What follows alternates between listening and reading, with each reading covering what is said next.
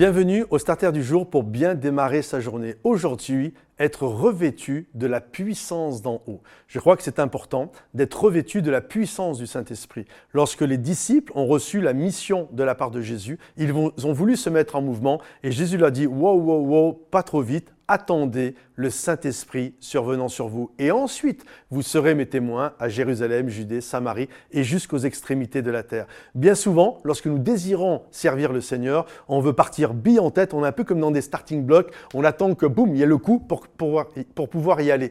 Et quand on fait ça, on on peut réussir à faire certaines choses, mais on est comme limité parce que ce que nous faisons a, il manque une certaine dimension. C'est pour ça que Jésus a dit attendez. Et ils ont été dans cette chambre haute, et alors qu'ils sont dans cette chambre haute, il va y avoir le baptême de l'Esprit, le revêtement de la puissance du Saint-Esprit. Et je crois que c'est important de recevoir la revêtement, le revêtement de la puissance du Saint-Esprit avant de faire les choses, parce que ce que nous allons faire lorsque nous sommes revêtus du Saint-Esprit n'a pas le même impact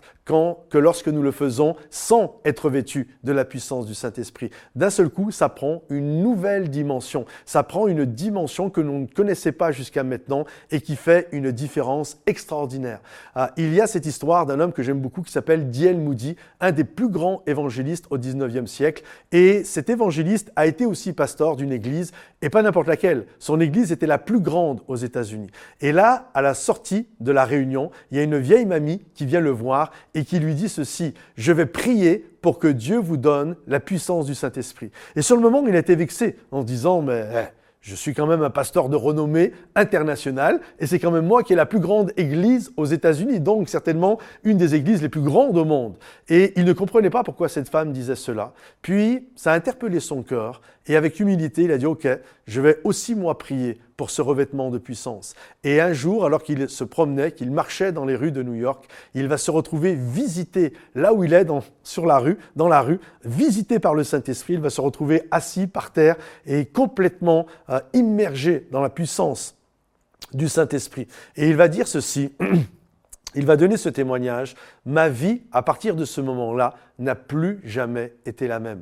Je prêchais toujours le même message, je faisais mon ministère toujours de la même manière, mais il y avait quelque chose qui avait changé. Je sentais le sceau de l'Esprit de Dieu. Je sentais une puissance. C'était les mêmes mots, mais pas avec la même puissance. C'était les mêmes messages, mais pas avec la même onction.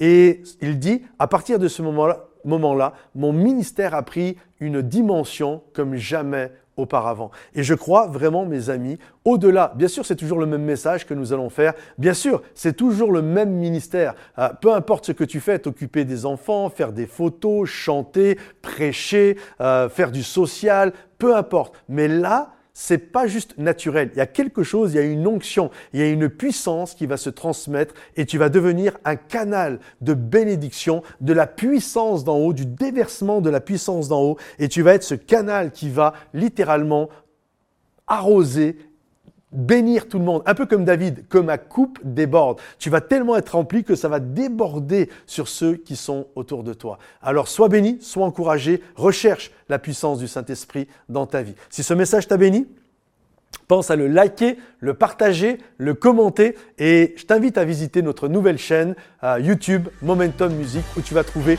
des ressources pour louer et adorer Dieu. À bientôt les amis, bye bye.